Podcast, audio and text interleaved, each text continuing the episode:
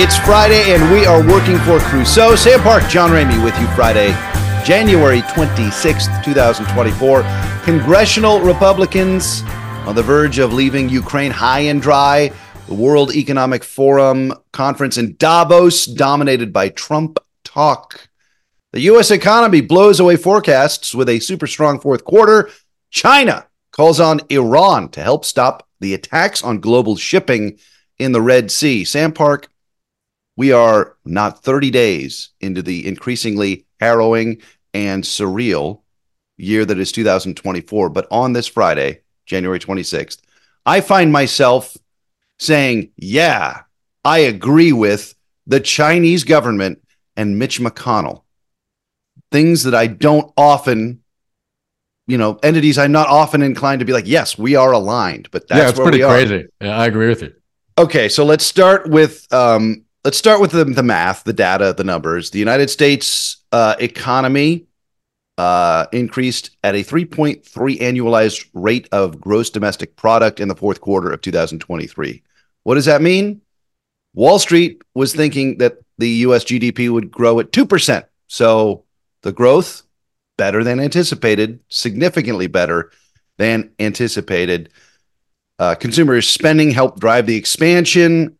Um, but inflation, core inflation at 2%, which is where the Fed likes it to be. So we can't say that inflation is no longer a concern. I guess it's always a concern, but it has been tamped back down to where the the egg brains think it ought to be. That's right. And in fact, uh, towards the end of last year, it looked like it was beginning to creep back up.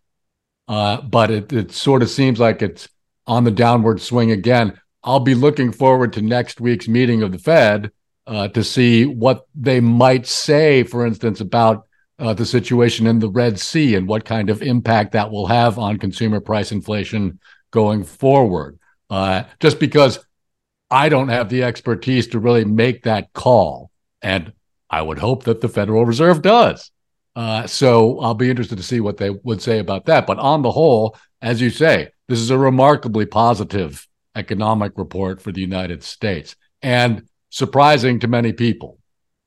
Well, that's of course because of, and I know you will love my use of this term, the vibecession, Sam, which sure. is the vibes, the perceived status of the economy. I think I have a Lionel Hampton album by that name. Very good. Uh, I'm going to throw a graphic in here that may or may not fit in between our gorgeous visages, but I'm going to let it cover us up because it is from CNBC and it tracks the quarterly U.S. Uh, real GDP from Q1 2021 through these most recent uh, numbers, Q4 23. And there have only been two quarters since Q1 21 that uh, did not increase there were two consecutive quarters, Q1 and Q2 of 22, which coincides directly with the spike in inflation. Correct. Other than that, it's been all growth. But you wouldn't know that based on how uh, the political climate in the United States uh, is and is kind of congealing into narratives heading into the 2024 election. And Sam, I think you and I We've been doing this podcast for over a year. We've been very blessed in that we have not had to address Donald Trump directly in these news stories because this is not a politics podcast. This is an economics and foreign affairs podcast. But right now, after two primary victories, it is all but assured that Donald Trump will be the nominee for uh, the Republican Party to run for president a third consecutive time. I would say it's not improbable that he would win the presidency again. And the world's economies and the world's leaders are reacting to the many ways a second Trump presidency could upset the status quo. Um, shall we talk about Davos? Or do well, you have anything? Do you have anything more you want to say about the economy?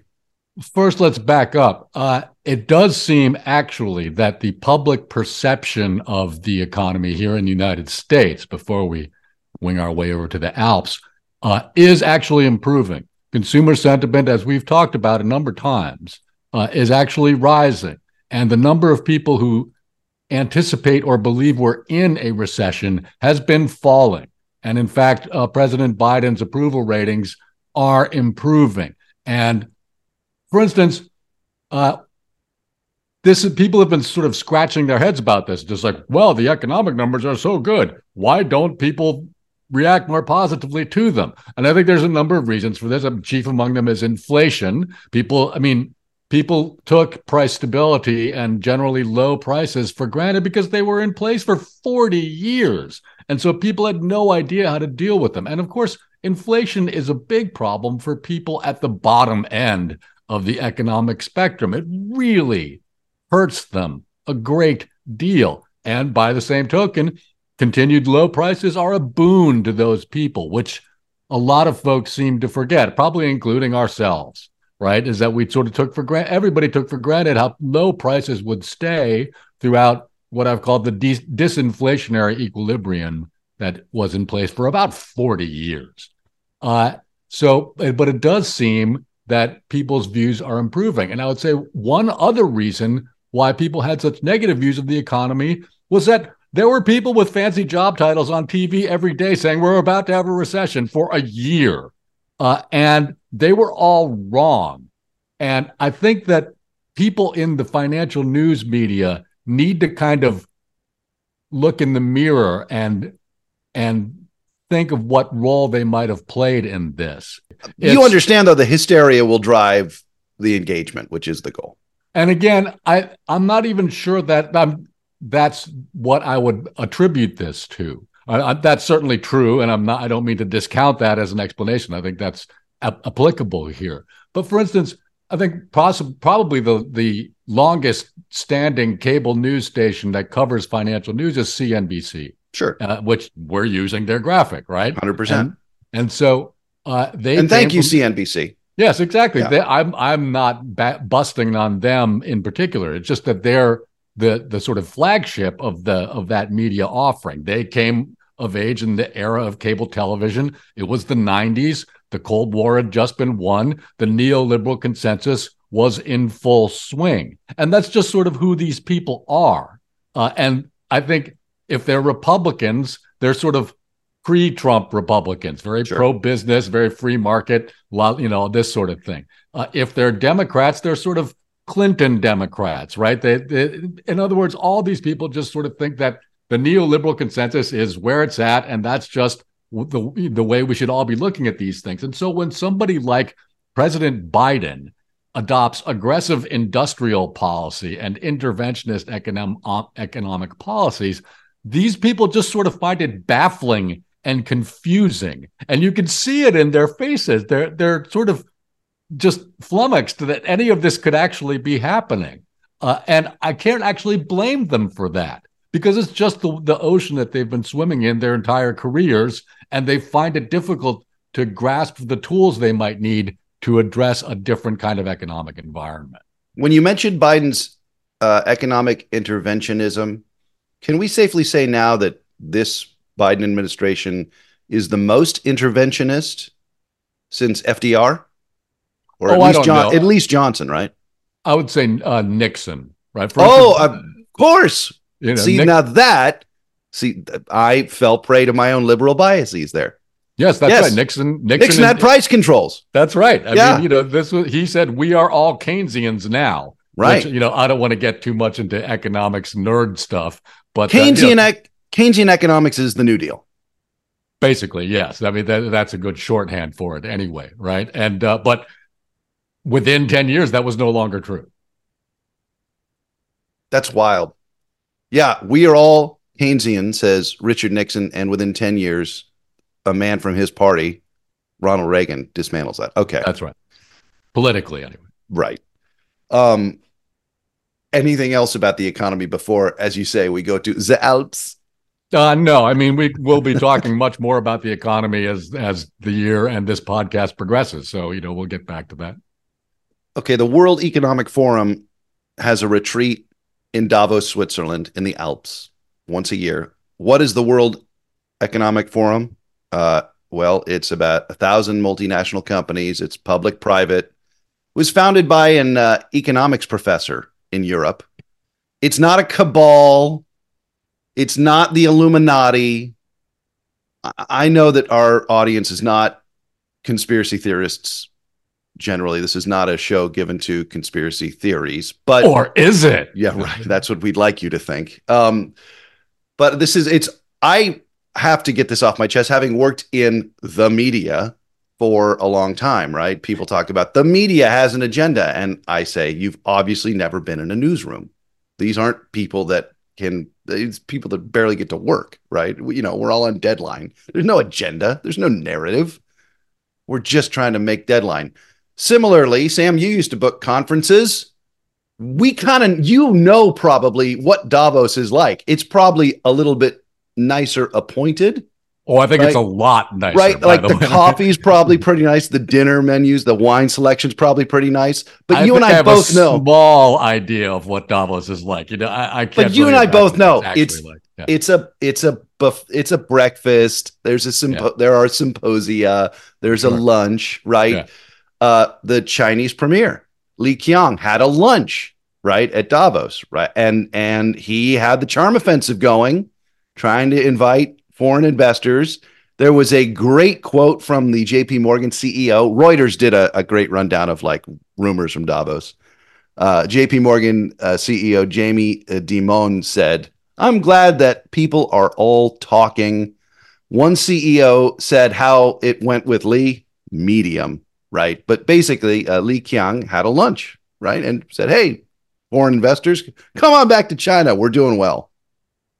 Right. And, you know, that what do you expect him to say? You know, uh, right. And, and, so if that didn't go especially well, you know, he, he gave it a shot. That was his job. Uh, you know, if you go to Davos, that's and you're the Chinese prime minister, that's what you need to do. That's what you do. Uh, exactly. Chainsaw guy Javier uh, Milei, the new president of uh, Argentina, was there pushing debt restructuring, of course, right? Because that would help his country. Certainly. Uh, Vladimir Zelensky was there, right? President of Ukraine, who is concerned about how his war is going to be funded, especially given the political climate in the United States. So he's there making his case. It's a retreat. It's a corporate retreat. Sure, uh, but it's it, it's the core. You know, it's the sort of king of them all, y'all. Right? I mean, right. people go there and uh, you know they want to be thought of as important people, and in many cases they are. Jamie Dimon, he's not and he's some schmo, right? I mean, oh, does he uh, pronounce it diamond? I gave him is diamond. Okay, yeah. that's uh, funny. Uh, yeah, and but I, for instance, I, the, I thought the uh, piece about Milei was really interesting, right? Because he's very anarcho-capitalist, according to him, right? But he's still pushing for debt restructuring, right? And so he's simultaneously reaching out to some of his fellow nations of the global South who don't share his specific political orientation, but he's looking to make common cause with him on the specific issue of debt restructuring, which I think is pretty smart. Right. And so we think of yeah. him as this sort of crazy guy, but right. that's kind of canny, I think. Uh, but, you know, there are many things that we could talk about with Davos, but the there's one thought, thing that hangs over it. yeah, the thing that I mean, and this is, I mean, for instance, Davos happened last week, right? This is right. all, uh, this news is all a week old. But since it ended, it seems that so much of what people were talking about was the idea that Trump could return to the presidency, because of course Davos took place the same week as the Iowa caucuses, which Trump just stomped on. And uh, I think we all know that he's going to be the nominee. Uh, and so that's what people are beginning to be concerned about. This is despite, by the way, the surprisingly strong performance of Nikki Haley, which is a topic for somebody else's podcast. But uh, it is something that's interesting and might have some impact on the race going forward. So you sent me an interview with Graham Allison, who's an American political scientist. He teaches at the John F. Kennedy School of Government at Harvard University. It was on DW, correct? The German uh, yes, news outlet. Right. A, a, a very informative interview about how the world is reacting to the specter of a return to the White House by Donald Trump. Um, I will post the link to that interview in the show notes so folks can see that. He echoed things we've been talking about concern for NATO, but he also at the end had a rather and he admitted it was naive belief in uh, the robustness of the democratic traditions of the United States to withstand a second Trump presidency, which I think many people smarter than us would be less optimistic about, to say nothing of how we feel. Um, I mean, can we just talk about why NATO exists and what it's for, just very quickly? Well, I mean, it was mainly to to withstand, help Europe withstand the Soviet Union, and so And- many. And people need to understand the Soviet Union with the Allies met at the end of the Second World War in Berlin, and many people in the or some influential people with the Allies thought, well, the army's already here. These Soviets are totalitarians. We might as well have this war now, right? NATO was the le- uh, the least awful option. Bertrand that's Russell was calling for a preemptive nuclear war by the United States against the Soviet Union, right? Yes, and this is why academic philosophers don't run countries. But Uh, uh, the most noted, a noted pacifist of the 20th century was calling for a preemptive nuclear war because the Soviet Union had not yet developed nuclear weapons That's and they right. were totalitarian and everybody was worried they were going to take over Europe. So NATO is the compromise that has held. And this is why thinking people in the world go insane when Donald Trump says things like, NATO, why are we in NATO? So That's right. obviously world leaders freak out when there's the possibility of a president who's not going to honor NATO, especially with a belligerent Russia. Exactly. And while we're thinking about whether or not the United States is going to continue to fund Ukraine this year, which it seems like they might not, by the way, uh, but we'll get to that a little later on today. Uh, the problem arises, as Allison pointed out, which I thought was very interesting, where, as a matter of fact, the nations of the European Union in the aggregate have provided more military funding and more economic funding for Ukraine than the United States has, which I think many people in this country wouldn't realize. I would not have told them. known that specifically till I yeah, heard that. the the problem is that it's not all being provided by the European Union as an institution. It's being provided by the individual member states it's piecemeal. The yeah, that's of the European Union.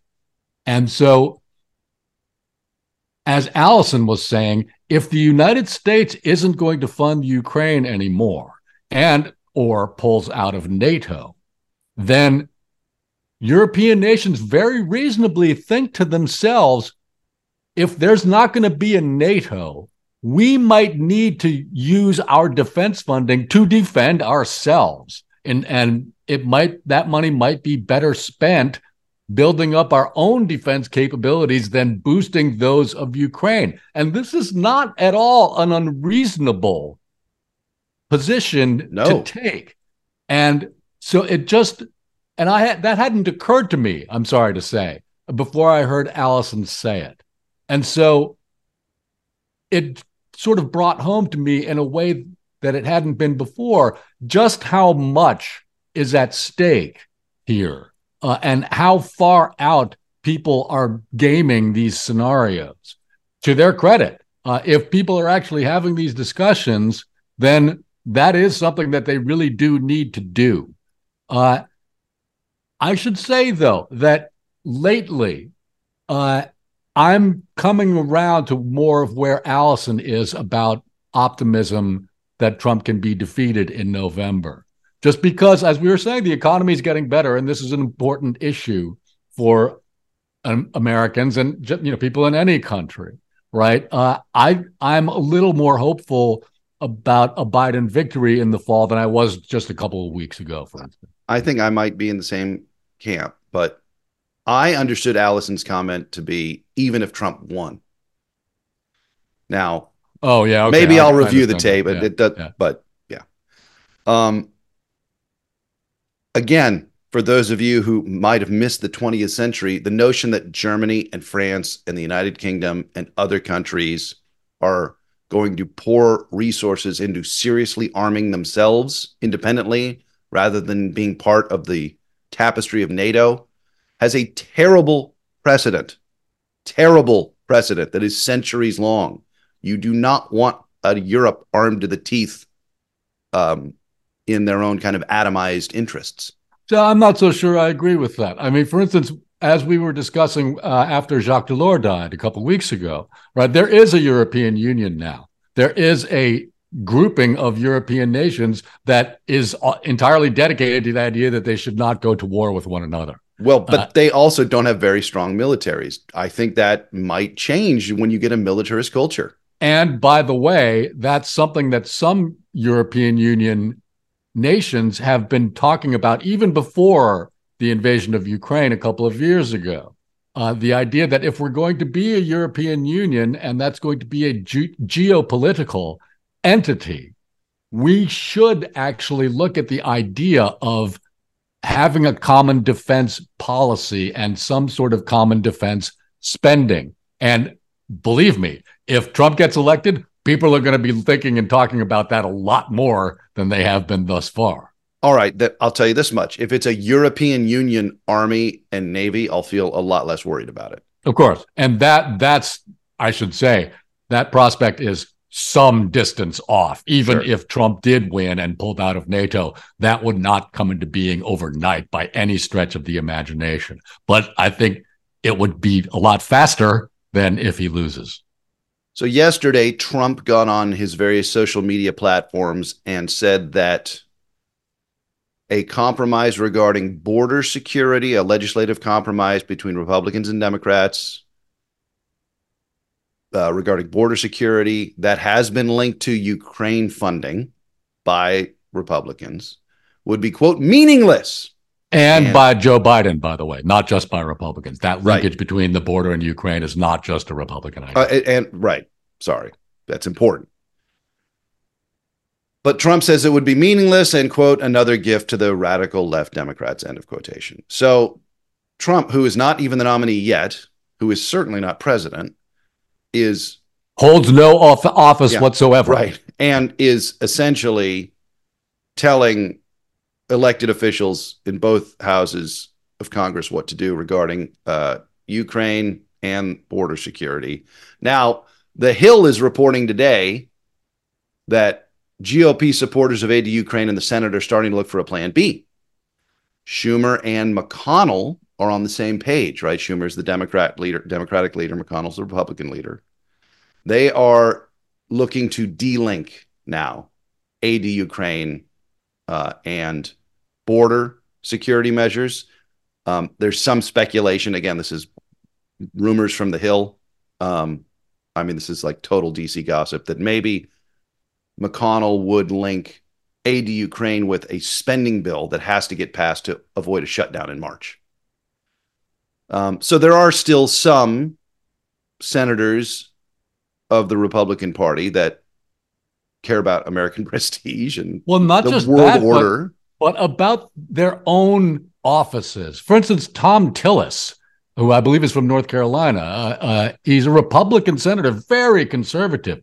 He said today, "I didn't come here to have a president for a boss or a candidate for a boss. Uh, I was that's lovely to hear from a Republican yeah, senator. It, yes, exactly. But you know, Thom Tillis, he's been in office for a long. He's a sort of pre-Trump type right. fellow, right? Uh, but he, you know, I was surprised to hear him say that, uh, and actually heartened by it. Uh, but I think that's the most likely scenario: is to have so, uh, the, these the Ukraine funding and the border funding again unlinked as they were to begin with. But it's appalling to me that there is a chance that even without Trump being in office, there could be no more Ukraine funding until a year from now, essentially. Uh, I wouldn't have thought that was possible even a few weeks ago, but now, I mean, it's. I'm not saying it's going to happen. It is a real possibility, and that just, to me, brings home what a dire situation this country is in right now. again, this is probably as deep as we'll go into domestic politics in the United States, but you have a Republican majority in the lower house, the House of Representatives. Barely, and Donald yeah. Trump can basically dictate how they vote right now without holding any office. You have a Democratic majority, a narrow one Yes. in the Senate, and you have some Republican senators who still believe in the United States as an international power. In fact, there are some in the House as well. Uh, but Very few. yes, in general. Uh, but, but the point is that there are bipartisan majorities in both houses that would easily support funding for Ukraine. If, If not left- for, If yes, if left to their own devices, but the problem is they're being ho- held hostage by the uh, hard right on, on in represented in the person of Trump and a small number of people in the House. anything else you want to touch on with regard to aid to Ukraine, which again could be could be shut down for a year, although Tune in next week. I mean, uh, we're all I'm- rooting for Mitch McConnell now. yeah. The uh, one thing I would say about it is that it has to happen very soon. They're already running low on ammunition. They need that money yesterday and probably the day before yesterday. So from rooting for Mitch McConnell, we'll now uh, compliment the Chinese government. This is from today, Reuters, this morning. Chinese officials have asked their Iranian counterparts to help rein in attacks on ships in the Red Sea by the Iran backed Houthis, or it could risk harming business relations with Beijing. This was linked to uh, leaked to Reuters by uh, Iranian sources and a diplomat familiar with the matter. This is the quote from one Iranian official who was briefed on the talk. So this is secondhand and anonymous to Reuters. Quote Basically, China says if our interests are harmed in any way, it will impact our business with Tehran. So tell the Houthis to show restraint. You predicted this last week. Well, I'm, I don't want to pat myself on the back. Too Yeah, but much. I will. I, I'm sort of surprised it took this long. Well, China- you said that uh, the foreign minister was, you know, drinking warm co- or cold cocktails in a warm climate. yes, in that's Brazil, right. right? Yeah. he might have been sort of busy. Yeah. Uh, but yeah, I mean, I, I, I'm I don't know if he's home yet. I think he is, though. Actually, right? So it might not be coincidental that this happened this week.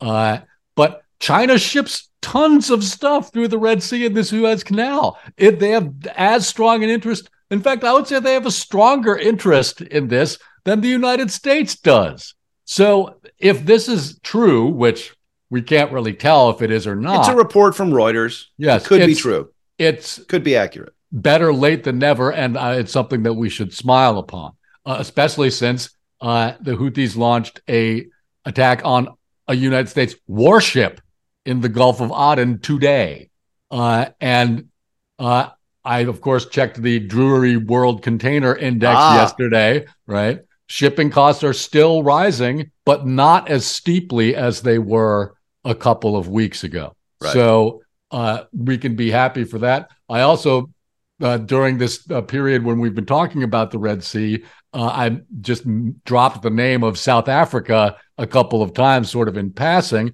I happened to see a, a BBC report from Durban yesterday, uh, which is the main port city in South Africa. They're running at full capacity. They Yeah, can- it's a gold rush. yeah, they act no, but they can't keep up. They don't have enough slots at the dock to to uh people need to refuel. People, you know, uh need repairs and things like this, and they can't cope. Uh but this could be an opportunity for them. Their con- consumer goods might become cheaper, right? Because every freight company in the world is going to be going, yeah, you know what? We're going that way anyway. What do you need, right? I mean, uh so That's a great point. They're going to have incredible, or they could have a surplus on a lot of goods. Well, but they're going to need to upgrade their port facilities considerably before that can happen because they're just not used to having this. Boy, And- what a golden opportunity for a Keynesian moment for the South Africans. It could be if they can seize it. The problem is that South Africa is a deeply corrupt country. So any money that they're going to try and spend to do this, a lot of it will just disappear. Uh, but it, but you're right. It could be a great opportunity for them because I don't see that the risk profile in the Red Sea is going to actually decline anytime soon. But of course, this is something that we've talked about for several weeks already running. We'll come back to it, I guarantee you, and there will be more to say about it. uh, at Davos, there were lots of many discussions reported about the uh, medium and longer term kind of gaming out scenarios uh, of international companies that are not going to be able to use the Suez Canal and the Red Sea.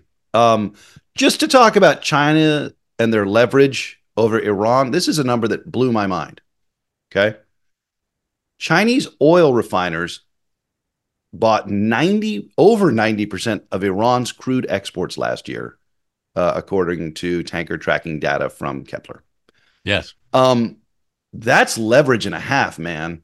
And by the way, they don't have to. That's, That's the, right. That's They're the not- important part. It's not 90% both ways. That's right. Uh, they're getting lakes of oil from Russia, right? They could buy it from Saudi Arabia. There's plenty of places that China can get oil. They don't have to buy it from Iran. And correct me if I'm wrong, but I think I'm right. Iran's economy is not particularly diversified outside of petroleum. No, it's not especially. So, yeah, China has leverage to tell Iran to tell the Houthis to knock it off. Quite a lot of it. The the question though is how much actual operational control Iran has over Which- the Houthis, which which we've talked talked about. about. Uh, I'm that's unclear to me. I don't know uh, how strong it is. They they definitely have uh, Iranian Revolutionary Guard Corps personnel on the ground in Yemen in some number, but how much the Houthis are actually saying yes or no, sir, to those Guard Corps personnel, unclear. And I don't think anyone actually knows the answer to that question. You mentioned the attack, the most recent attack on a U.S. warship. A spokesperson for the Houthi military forces said they fired ballistic missiles at several uh, several U.S. warships that were actually shepherding uh, some Maersk uh, ships through the Red Sea. Yes.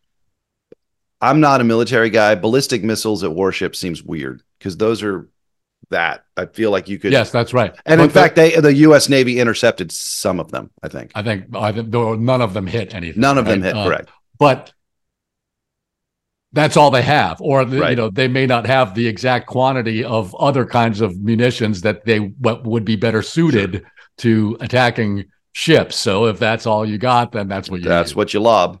Yeah. Um, I also went to Drewry's, Sam, which gives us our container rates. So you talked about the the spike um, slowing in Yes. rates specific to the Red Sea and the Suez Canal, but there's a knock on effect.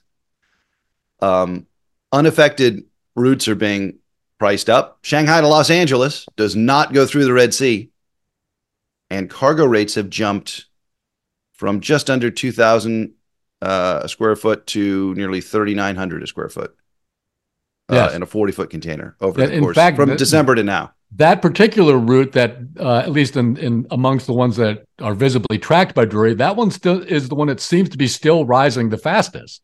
Uh, but it might just be because ships are late getting from the other routes. And it's Right, a long way from Shanghai to Los Angeles. Exactly. Uh, so you know, uh, but on the whole, uh, the rates are not rising as quickly as they were, which is good, I think, for everybody.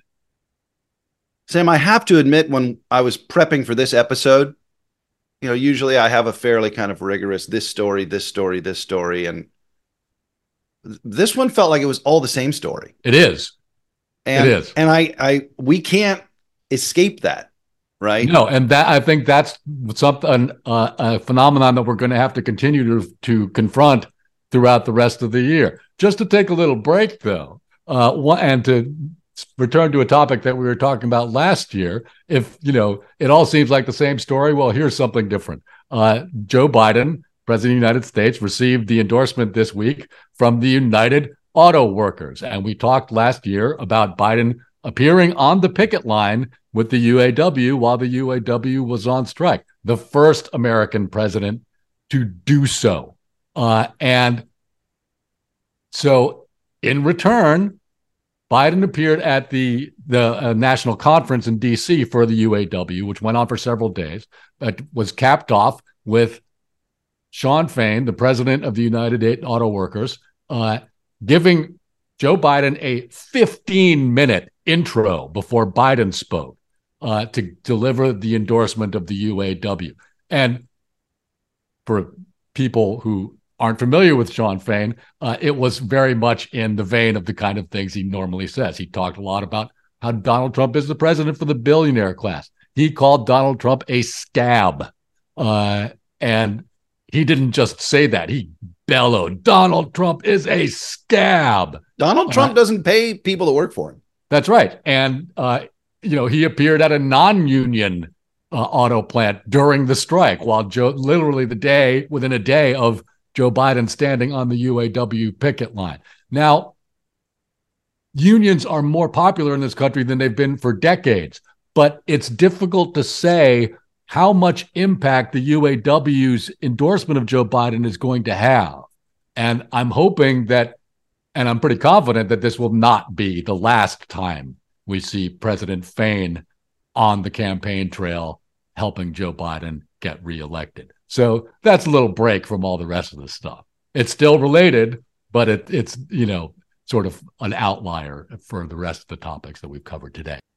Questions, comments, suggestions, John Ramey Media at gmail.com, John Ramey Media at gmail.com.